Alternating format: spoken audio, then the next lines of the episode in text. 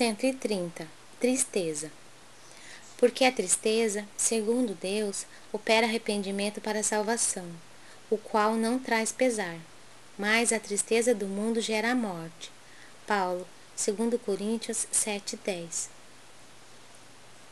Conforme observamos na advertência de Paulo, há uma tristeza segundo Deus e outra segundo a terra. A primeira soluciona problemas atinentes à vida verdadeira a segunda é caminho para a morte, como símbolo de estagnação no desvio dos sentimentos. Muita gente considera virtudes a lamentação incessante e o tédio continuado.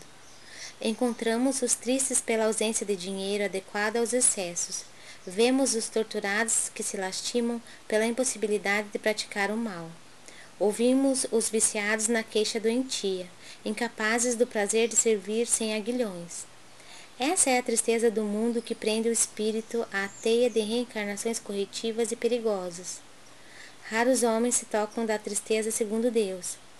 Muito poucos contemplam a si próprios, considerando a extensão das falhas que lhes dizem respeito, em marcha para a restauração da vida, no presente e no porvir. Quem avança por esse caminho redentor, se chora, jamais atinge o plano do soluço enfermiço e da inutilidade porque sabe reajustar-se, valendo-se do tempo, a golpes benditos de esforço para as novas edificações do destino.